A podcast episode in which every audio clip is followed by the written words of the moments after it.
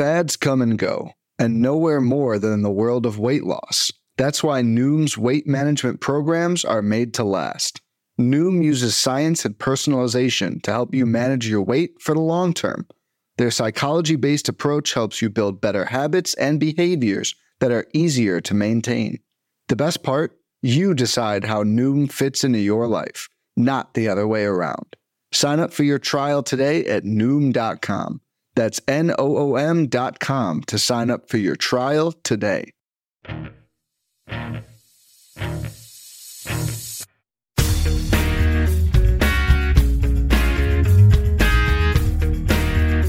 Welcome to another In the Pen podcast, part of the List Podcast Network. I'm back. You've probably missed this fine voice of mine, but Callen is back, and I'm back as the host. Thank you, Jake, for stepping in as the interim host for all these past couple weeks. And we got good news. If you liked Jake's analysis, which I'm sure you did, he'll be sticking on board with us for the rest of the season, along with as usual with our bullpen expert, Rick Graham. So, guys, thank you for coming on. How how's everything going? I can't complain. I can't complain. It's football season. I know Jake's not a big fan, but I mean, we got two of us on here who uh, we, we're big into football, so it's uh, it's it's always fun to you know get that started up once the baseball season starts winding down. Yeah, it's been uh pretty pretty chilling. Just trying to uh, survive the last month of the baseball season. Trying to fend off all the football lovers. Trying to keep the football off my Twitter timeline. All that kind of stuff. But you know, it's going to be difficult, especially talking to you guys. yeah, we were talking. Rick and I were talking football before the show started, and once Jake came in the room, he shut that down very fast. So this is a baseball of, podcast. That's the last bit of football you'll hear from us everyone's talking football. We'll talk football off the air, but there's still plenty of baseball to talk about. We're in our home stretches. Some of you are probably in the playoffs, and we want to continue to bring you that hard hitting analysis to get you that edge with relievers like we've been doing all season. So I know a lot of things may have changed since I've been gone, but we still do the three up, three down start show, right? That's still that's still a thing. still a thing. We're still still rolling with that, yeah. Still rolling with that. let's all right, let's roll. Let's get it going. Rick, who has been rising up your ranks these past uh, couple of days? Who's some of the three up?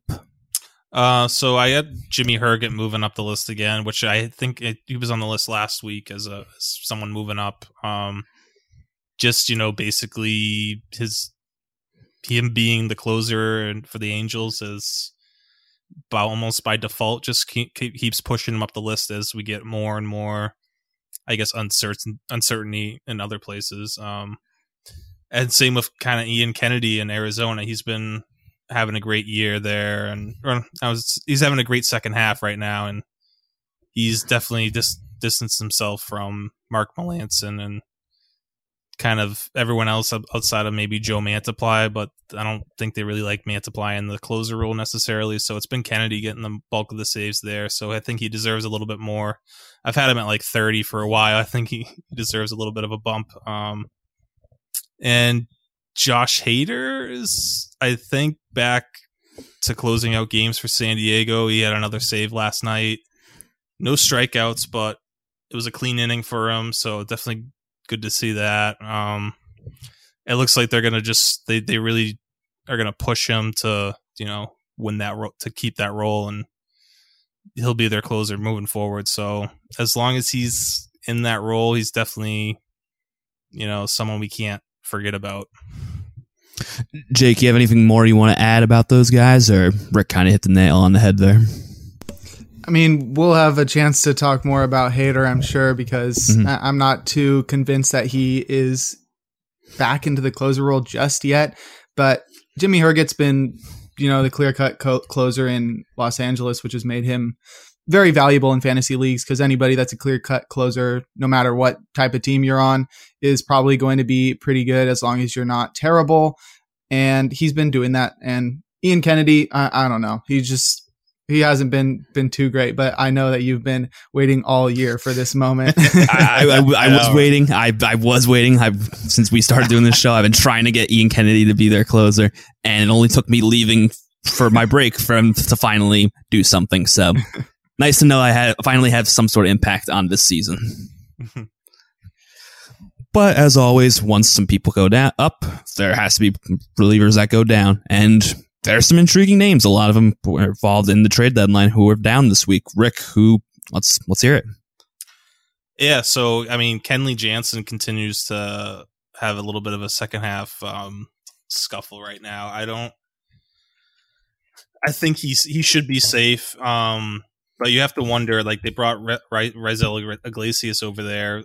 Obviously, he has plenty of closer experience, and he's been pitching well for them. Um, is that some type of switch they make right now in season? I don't know, but definitely something to keep an eye on. Um, so the other two, you know, Jorge Lopez has been very mediocre, okay at best for Minnesota. I, I, think I've we've talked about him a little bit in the past, and I just I think with them battling right now, like they, they they need to really make up some ground to to get into the playoffs. They wouldn't be completely surprising if they just start, you know, saying, you know what, we're just gonna ride Jhoan Duran for like two the last two innings of every game that we have a lead in or something moving forward. I, or, or even you know Fulmer hasn't pitched great for them, but they have other options there. Griffin Jax, I mean, he's been good. They they they might change some things up there, and then uh yeah, David Robertson, Philadelphia. Seranthony Dominguez is starting a rehab tonight, so if he's back next week, that could knock Robertson out of the role, even though he doesn't really technically have the role. Um, and there's other, you know, that that that whole closer situation in Philadelphia could get weird when Seranthony Dominguez comes back with, you know, Jose Alvarado's been pitching extremely well lately. I wonder if he starts factoring into the mix, which would be a surprise. But I mean, he's been their best reliever the second half. So just, uh, yeah, those guys I kind of starting to worry about. Same thing, Jake. Anything more to add, or moving moving on? I think I'm more most worried about Jorge Lopez in that group. I think the big part of his breakout was him turning into a strikeout pitcher, which saw him mm-hmm. strike out 27.5% of batters with Baltimore in the first half of the season. But since the trade, he's gotten back down to below his career rate He's at 18.9%. So basically 19% at his career. He's 20% just about.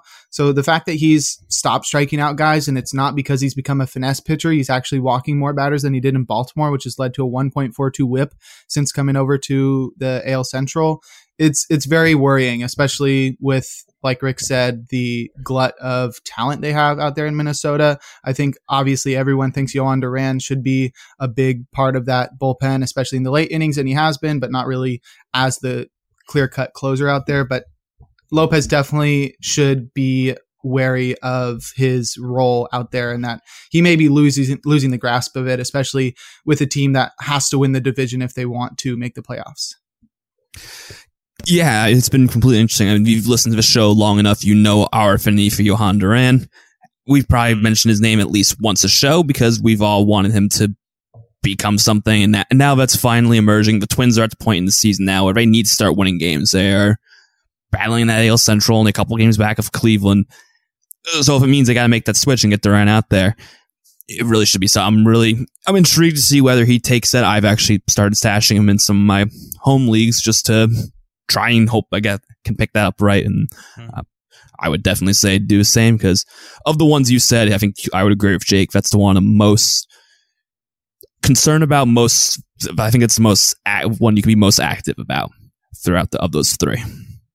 And then for Kenley Jansen, how I guess rate how how concerned would you be that he's going to lose his job? Do you stash Iglesias if he needs saves off that, or probably not? I, think it depends on your league type, but like it, it doesn't hurt to have Iglesias on your team because he's still, for the most part, he's gonna he's not gonna hurt you. He's gonna and you can add strikeouts. So if you even you know just having him stashed, if you're in a deeper league, I don't see the downside in it. But don't go dropping you know our guys who are already in closer roles uh, for him yet. Don't forget that Iglesias has a 0.61 ERA in 14 and two thirds innings with Atlanta. Yeah. Yeah, he's been really good. That trade, I know it's been about a month, but when that happened, that was one of those ones that was a real head scratcher to me. I can't I couldn't believe Mm-hmm. LA was already willing to to move on and honestly didn't even get too much back for him. So that was a real head smart trade by the Braves and not so much by the Angels, but it'll be interesting to see whether there's any sort of switch out there. Let's move over to the news. We've got a little bit more to cover. You kind of previewed at the beginning of the show, talked about a couple of it, but we'll start off with Ryan Pressly. This situation continues to make me scratch my head even more. At the latest, it seemed like he was going to be coming back. Now they're, they're holding him out more. Jake, can you try and give me a little bit more update about what's going on with Ryan Pressly? When do you think we'll see him again? I wish I had more updates.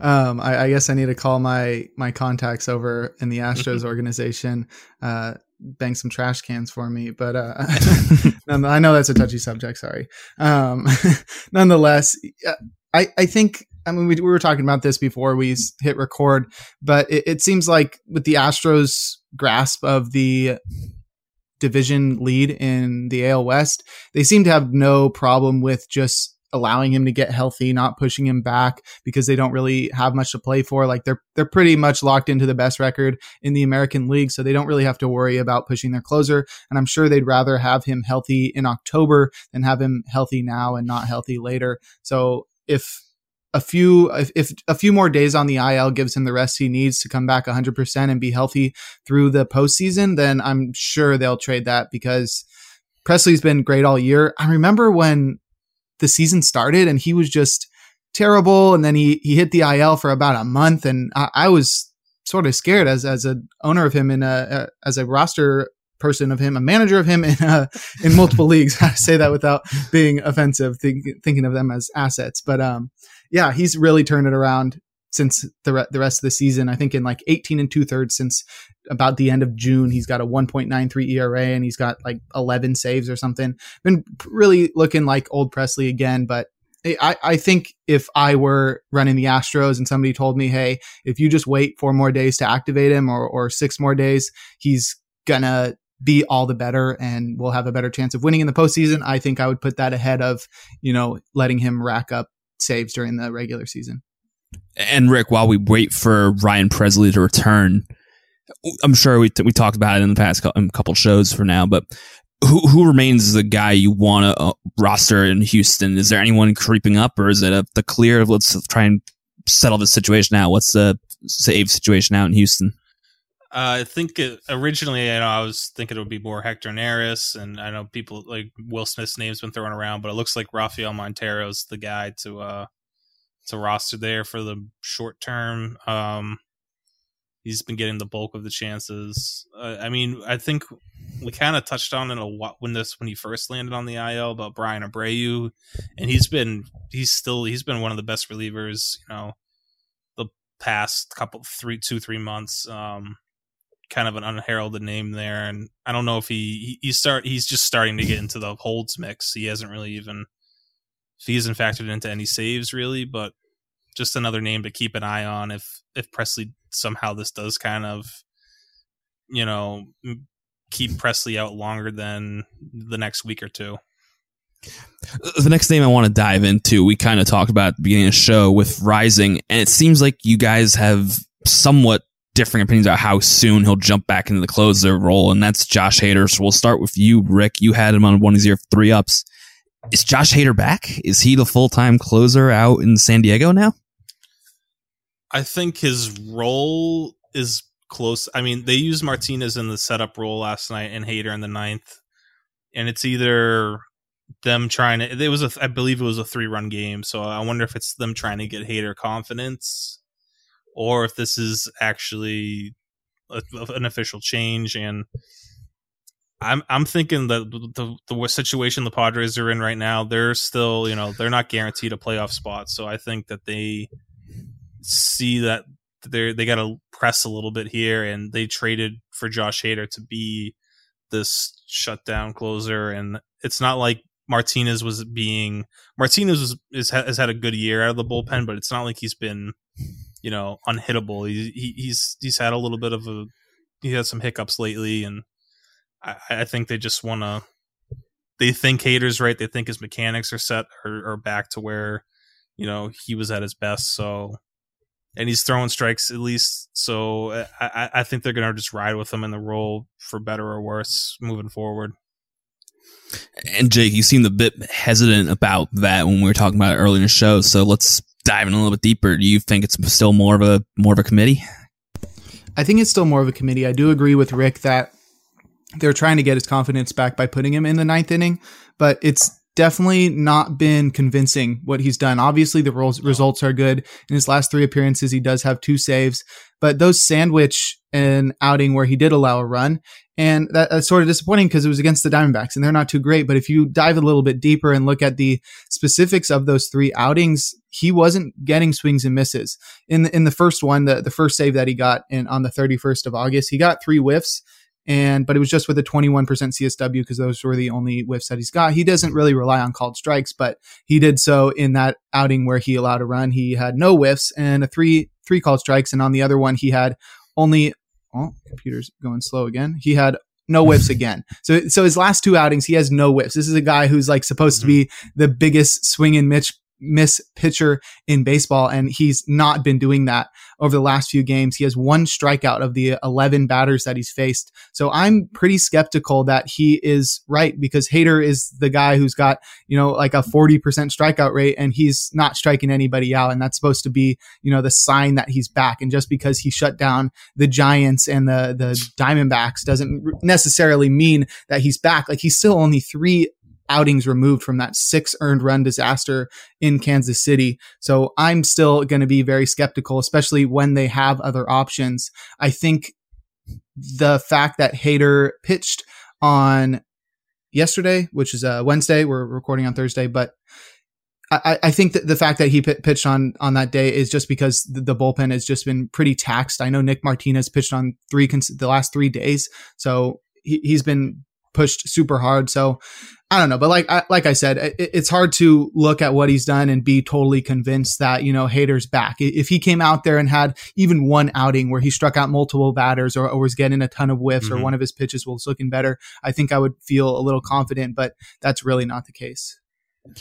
It's going to be very interesting, and you know, it's probably going to lead into the what we what we're watching for, and that's I, I think the, one of the easiest things to watch for. My home league roster that's going to be heading into the playoffs is hoping Jake's wrong. I'm hoping that Josh Hader is stepping right back in the role and getting me some of those some of those points and some of those saves to push me to over the top. But like you said, they have used Martinez for three straight days, so hopefully it's not that, and hopefully Hader's working his way back and becoming worth that capital they traded away to get him. But speaking of committees, we may be headed back to one in Philadelphia. As we mentioned, Seranthony Dominguez is coming back, is going to be rehabbing uh, next day or so, and should be back in Philadelphia shortly after that. So, Jake, what's your expectation out in Philadelphia? When he returns, does he go right back to the closer role? Does become a committee? What's your kind of read on the situation?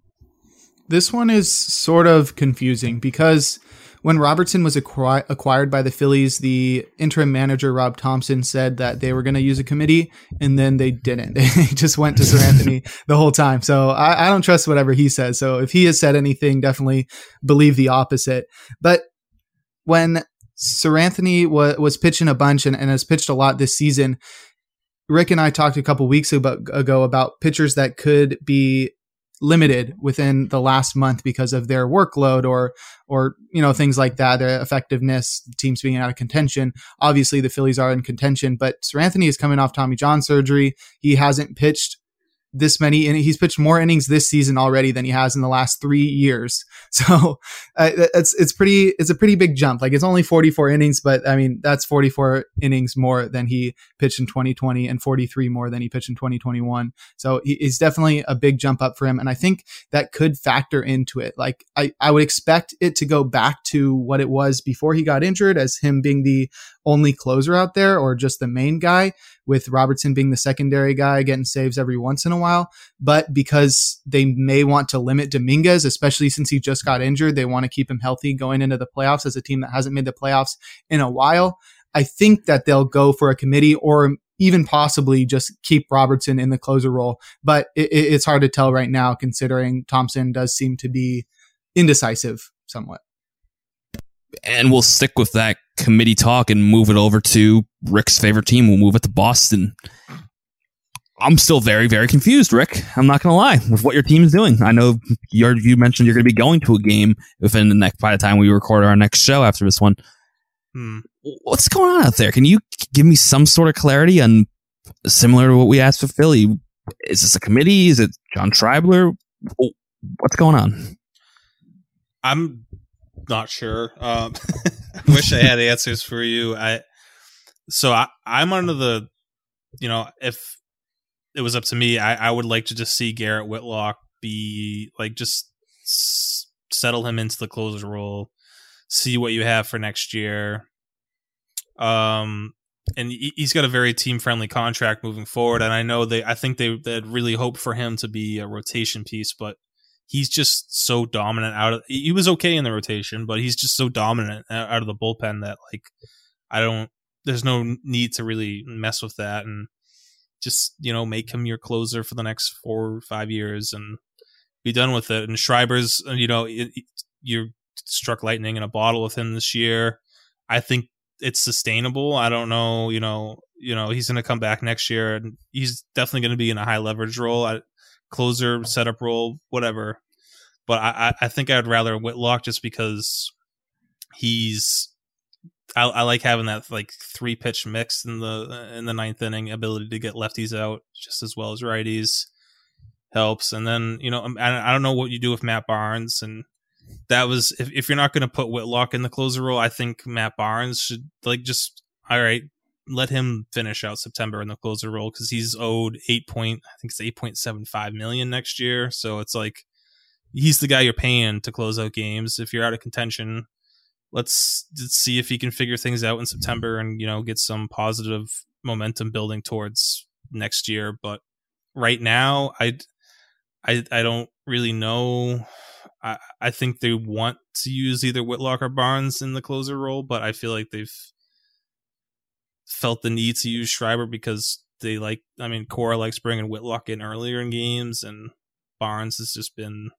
very, very hit or miss. Even since coming back, he's been better, but still, he's not Matt Barnes from 2020, 21. So I don't know. I don't know where this goes. I think I think Schreiber's the one guy you can trust right now. With Whitlock being, if they're going to use him in multi-inning situations, he probably won't see as many saves. So I I'm leaning towards Schreiber if you want saves moving forward. But I again, it's it's not a perfect science with what they're what they're doing right now. Yeah, and the same can be said about the next team that we're going to be talking about, and the final team for this section it's the Texas Rangers we saw on Wednesday night. Them go through multiple guys and try and push Jonathan Hernandez multiple innings, which didn't fully work out because they had a walk off wild pitch. But Jake, if you're trying to pick up saves and Texas. you're trying to figure out the situation. Is it Hernandez? Is it somebody else? What's your what's your current readout there? They seem to really want to use Hernandez. They're really pushing it. He's been struggling for the last couple of weeks or so. I remember last podcast, right after we got done recording, he blew a big save against mm-hmm. the Red Sox, which Rick was watching live. So that was uh that was tough to watch. And then yeah, like you said, he, he blew a game last night too, which was uh, zombie runner induced, but nonetheless, it was uh it's not been the last great last couple of weeks, and Jose Leclerc has been getting saves all the while, and I think he's probably the best choice. They seem wary to use Matt Moore in any situation like that, and they don't really trust the rest of their bullpen, at least in the ninth inning. So I, I think Leclerc is the guy to pick up. Obviously, they want Hernandez to do that, but I think Leclerc is much better. He's striking out more batters. He's got a better ERA. He's tossed more innings. I think he's he just seems a lot more a lot safer, more dominant, and I think he'd be my preferred option in Texas. Now, was the Hernandez blown save tough to watch because it was Hernandez and he blew a save, or is it because Rick was happy and the Red Sox were having success? I think it was tough to watch because actually, you know what? I wasn't watching, but it, I think it was the opposite of tough because I told Rick right, right, before that I had dropped him in a number of leagues, and then he did that. So I, I was sort of feeling a little bit relieved that I had just really I had just released him right before he sort of blew it. So yeah, I, am glad I jumped off the train when I did. So maybe it was more release relieved, but I think if I were to have been a Texas Rangers fan, it would have been tough to watch. You know, I gave you the perfect uh, perfect opportunity to throw our co-hosts under the bus, and you didn't take it. I am I am, disappo- I am Hey, disappointed. man. I'll I'll take being upset that the Red Red Sox were having a slight bit of success, but I haven't had to do that too much this year, so it works out pretty pretty nicely. Pretty nicely. Yep, I I'm can't- back and I am throwing haymakers. Let's go. Let's go. I- I, I- don't have I don't have much room to talk. My team's almost collapsed a 15 team a 15 game lead in their division. So I don't have too much room to talk, but I'll take the slight wiggle room I get. I can't really come back to that. I, I will say Leclerc though, and just Hernandez Leclerc. I, I really like Hernandez, but I've I've been a huge fan of Leclerc for like five years now. So I, I love seeing that he's been able to bounce back from you know Tommy John, and he's really pitched well this season for the most part. So yeah, I, I would like I would love to see him finish the year as the closer and see where that takes him next year. we I feel like in the early days of this podcast, you and I were talking about keep your eye on Leclerc. He's coming back. Keep your eye on Hernandez. He's coming back. And now it's nice to see in September it's finally playing out, and we're finally getting to have that debate as to to who's the guy to roster out there. But it's going to be interesting to keep an eye on going forward. Again, it's Texas. How many saves you're actually going to get with Texas, but every save counts at this point in the season, so you definitely want to monitor that closely. But we're going to take a break here on the in the pen podcast. When we get back, we're going to be diving into something a little different. Jake found some pretty interesting information about whether velocity is the predictor of success, whether, you know, if some of the best relievers in baseball, they have the, how hard they're throwing. And it's some of our favorite names, including a name you've heard at least a hundred times in this podcast. So we're going to dive into that, see whether there is any sort of correlation here. But when we get back here on the In the Pen podcast. All right, we're going to jump back right back in. I am Callen, joined with Rick and with Jake. We're diving right into this segment. We're going to be talking about velocity, how it correlates to reliever success, whether it's something that we need to monitor going forward or what it's going into. So, Jake, I'm going to let you take the lead right here and just lead us into this. What got you interested into looking at this? What start us off here? What's what's something you keep an eye on there? Sure. I just trying to come up with things for the the podcast. We're pretty late in the season, so we've sort of run through everything. There, there's not much we can do to sort of help fantasy managers at this point. All the closers are all picked up. The the well is run dry. The the teams that are going to win their leagues are, are looking like they're they're locked in at this point. So I, I was trying to think of things that like are interesting to talk about. I know last week we talked about guys that are sort of second half risers, and, and we talked about there's how that success could play into 2023. So like I'm I'm sort of starting to move towards that Mhm. off-season mindset of looking forward to 2023. So I was like, uh, what's interesting? Uh, fastball velocity, you know, 100 mile per hour pitches, those are sick. So I just pulled up the leaderboard for four-seam fastball velocity, and I just saw the who's who of the best closers in baseball, the best relievers in baseball, and I was sort of caught off guard. I mean, obviously, fastball velocity is what you want to see. That's what it's a big predictor of success. It, it I feel like it always has been. You know, Roger Clemens, Randy Johnson, all, all the big flamethrowers have always been amazing, and it just seems to continue to be the case. And right now, if you just look at the the top ten, the top fifteen or twenty, it's just all the the best relievers in baseball, and it, it seems as though you just want to target guys that throw hard. And even if they don't have any past success, if you find a guy that throws 99 plus, 98 plus, they have a pretty good chance of turning into one of the best closers in baseball. And right at the top of the list, we'll start with. We're not going to go through the full everybody or go too in depth into everybody, but I think you know we kind of talked about him earlier. But one of the guys at the top of the list is Rick's boy, Jhoan Duran. Uh, so Rick, I'll let you wax poetic about Duran. I know we kind of mentioned his current value, but do you think this could lead into some longer term success? I know it's you know it's hard to predict going into the future, but uh, do you think we could see him jump right in as the closer next year? Do, what's uh, I gotta give him a long term uh, value. You think for Duran? Yeah, I think, and and honestly, it kind of goes for these eight relievers we have here. Like, I think there's all all all eight of them have a chance to start next season as the potential closer for their team, and have you know if Duran's we we've talked about it a million times. If Duran's the closer, like he's instantly you know top ten level, possibly top you know five or six uh closer in the game with what he's able to do and obviously the fastball is and it's again same with a lot of these guys it's the fastball that that you know is electric, but it's the it's the off speed stuff that like really gets you know hitters off balance and fooled, and that's why a lot of these most of these guys have huge strikeout you know percentages because you're throwing 101 and then all of a sudden you break off a splitter or a slider and guys aren't expecting it. So you know it's it's it, it was crazy looking at this list to see that like oh wow the the, the top eight relievers in fastball velo are all i mean arguably these could be the top eight you know relievers in baseball right now. So it's it's just goes to show like how that has you know kind of velocities changed the game and you know it's really you know something that still remains like you know unteachable and unhittable yeah and as we're talking about you know mentioning the twins we just saw jorge lopez jorge lopez has just worked himself into a tough situation here in the eighth against the Yankees. He had a 4 2 lead, kind of walked, walked the bases loaded, walked in a run, and now they're turning it over to, well, they were going to go for the lefty lefty. But anyway, it's just funny how we talk about Jorge Lopez moving down and he continues to struggle in Minnesota. And the walks, like you mentioned, it's becoming a, becoming a major concern. But uh, Jake, I'm going to move it over to you of the guys, like I guess I'll run through the list uh, super fast. Duran, we got Andres Munoz, Emmanuel Clase, Ryan Helsley, Brusdar Graterol, Felix Bautista, Edwin Diaz, and Pete Fairbanks. Uh, Jake, why don't you pick one or two of those guys you are you're most intrigued with, who you think have the most long term value or the most surprised by, and you know just d- dive in. What's been your feel about some of these players?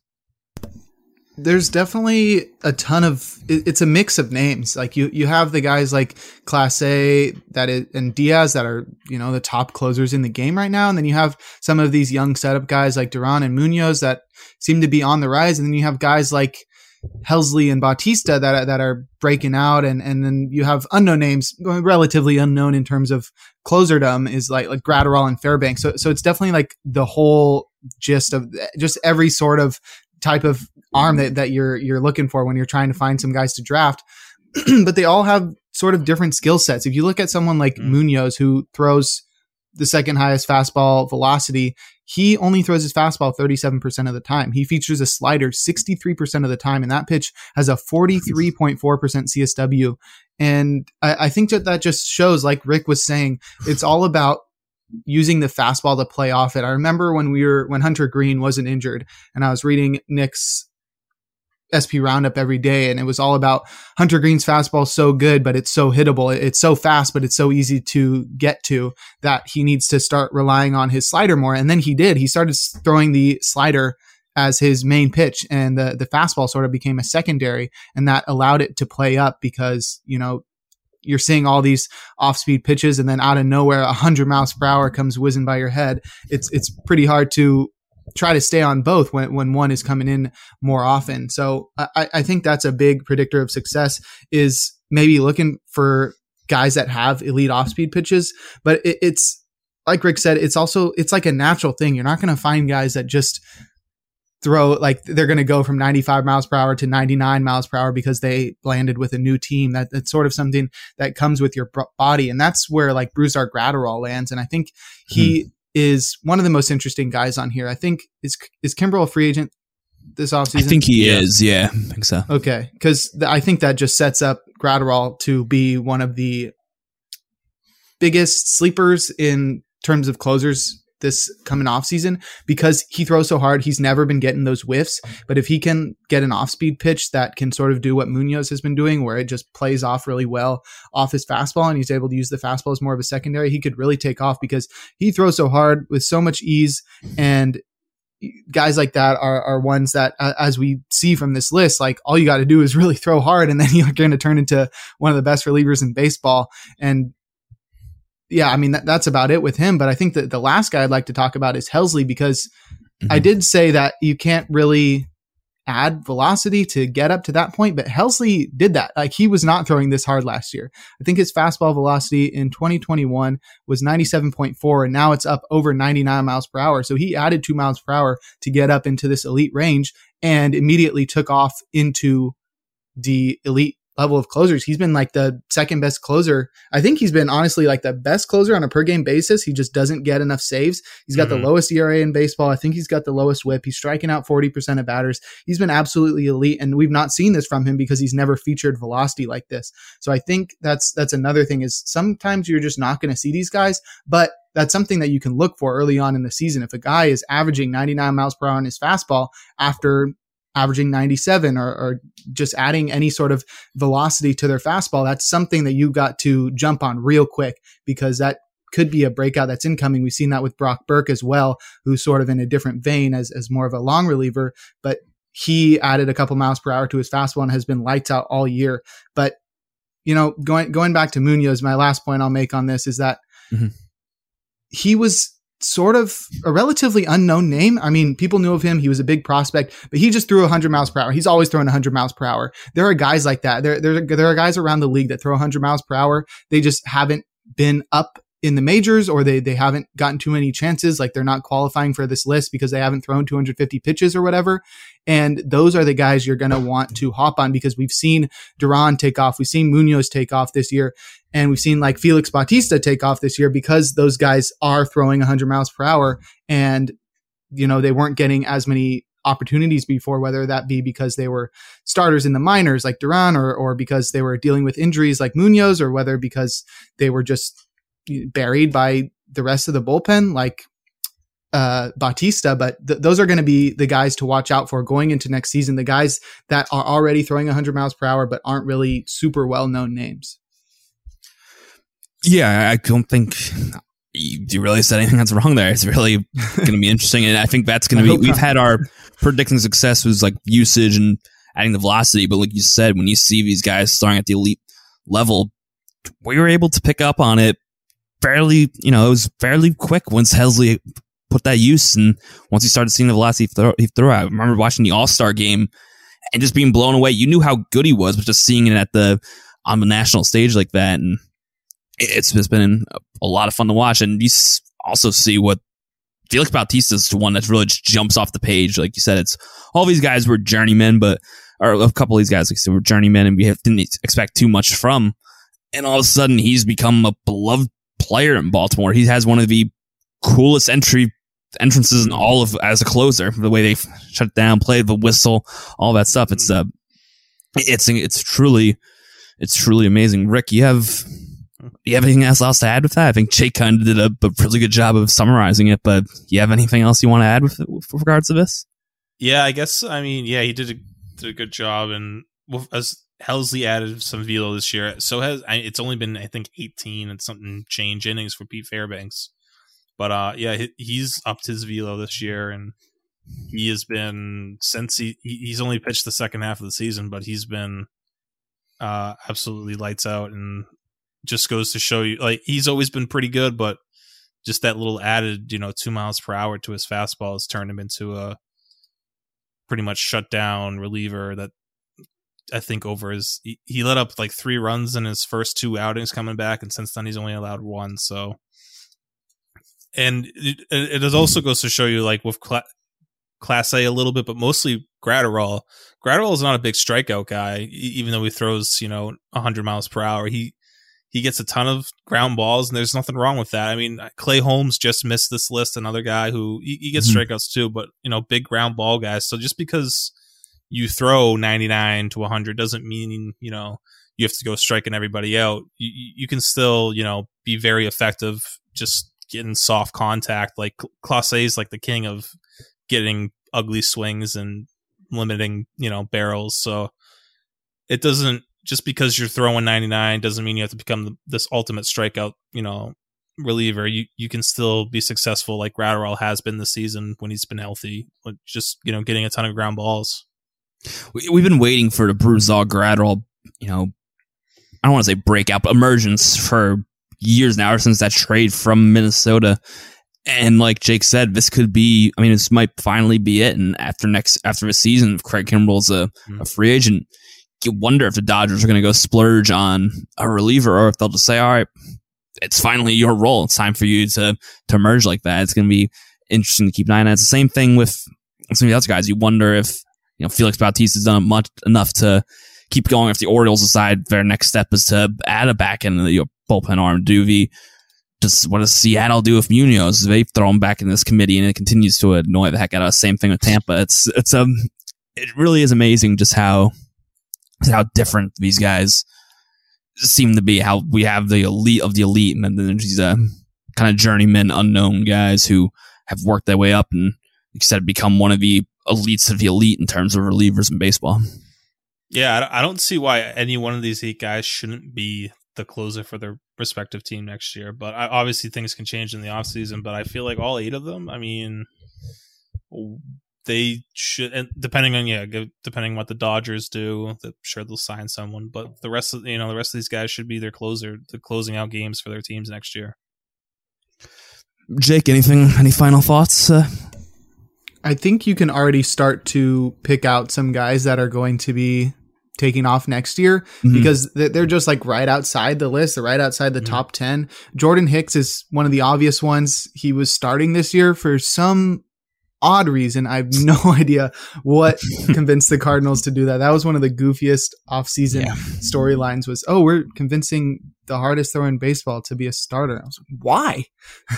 but nonetheless, it's like when it's like when the Reds decided Aroldis Chapman should be a starter. I, I, yeah. I, did, I never got that from the beginning when they started doing that. Like you have an elite back end of the bullpen arm who throws a hundred, which you didn't see at the time, and all of a sudden you're like, yeah, we want him to start the Red Sox set Daniel Bard back seven years trying to get him in his rotation. So yeah, I, I, feel. Yeah, the only success story on that front is like Chris Sale was the only one who was mm. like came up yeah. as a reliever, and then we're going to push him into the rotation. But yeah, n- nonetheless, I think Hicks is a very obvious one. He's always thrown really hard. He's sort of in the same vein as Graterol in that he doesn't get a ton of strikeouts for a guy that throws as hard as he does.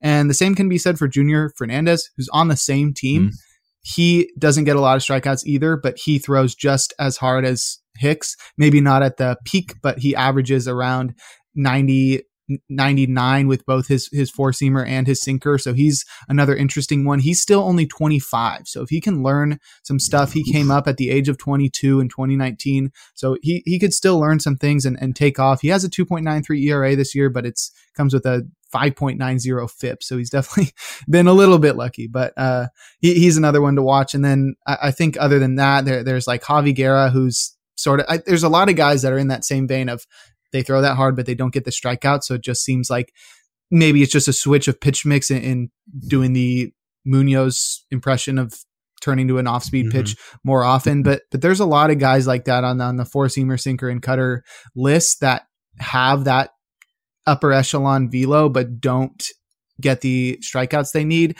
And I think that's the difference between being just some guy who throws hard and somebody who turns into one of the best relievers in baseball. So it'll be interesting interesting to see what those guys can improve on in the offseason, what they turn into next year, and who appears on this list going into 2023 in, in the first month or so, who who's you know topping that leaderboard. I think one of the most interesting names is, is, like Hunter Harvey. He's always thrown really hard. Mm-hmm. He averages 98 miles per hour with his fastball, which is just outside the like 99 threshold of all the guys that we've been talking about.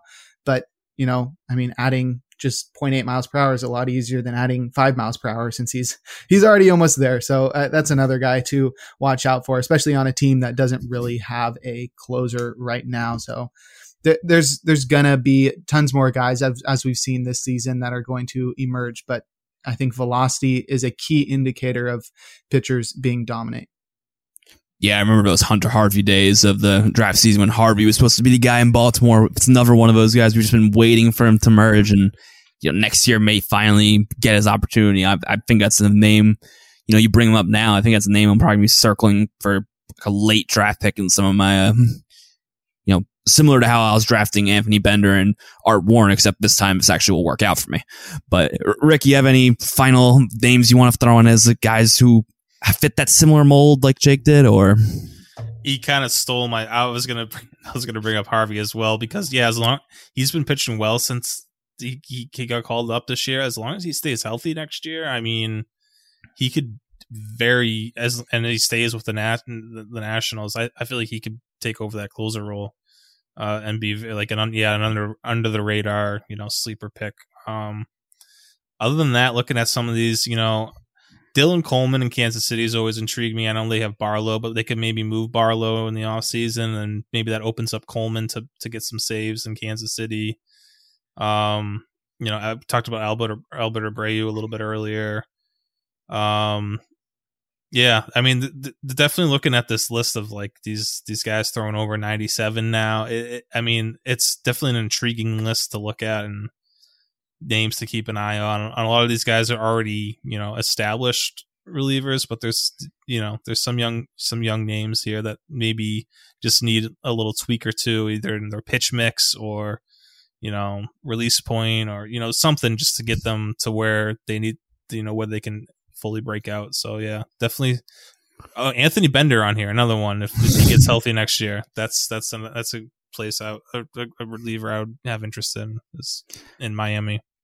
It's a good reminder of not only names to you know circle to keep your eye on going into next season, but na- but the the model to look out for if you pick up on something quickly in spring training, a velocity uptick like that, or some sort of report mm. during uh, you know early in the season we may want to be more uh, aggressive and, attacking these uh, potential committees and these guys jumping up like that.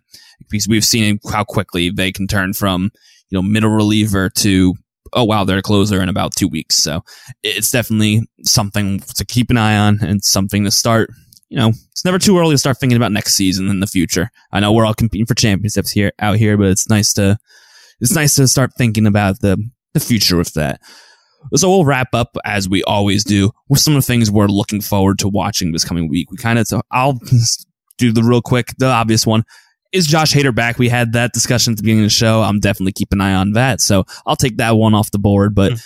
you know, Jake, we'll start with you. What's one or two things you're kind of keeping an eye on going down the stretch? And, you know, if I can make a potential imp- difference for the guys competing for a championship. I think the easiest one is in Texas where it looks like Leclerc may be taking over for Hernandez if he keeps struggling. So I, I, think that's the easiest spot to actually be able to make an impact. Because, like I said earlier, there's there's not much on the wire left. Uh, most of the guys that are getting saves have been scooped up, and I think there's a big chance that Leclerc is out there on the wires. I can look up his uh, Yahoo rate, but you know what?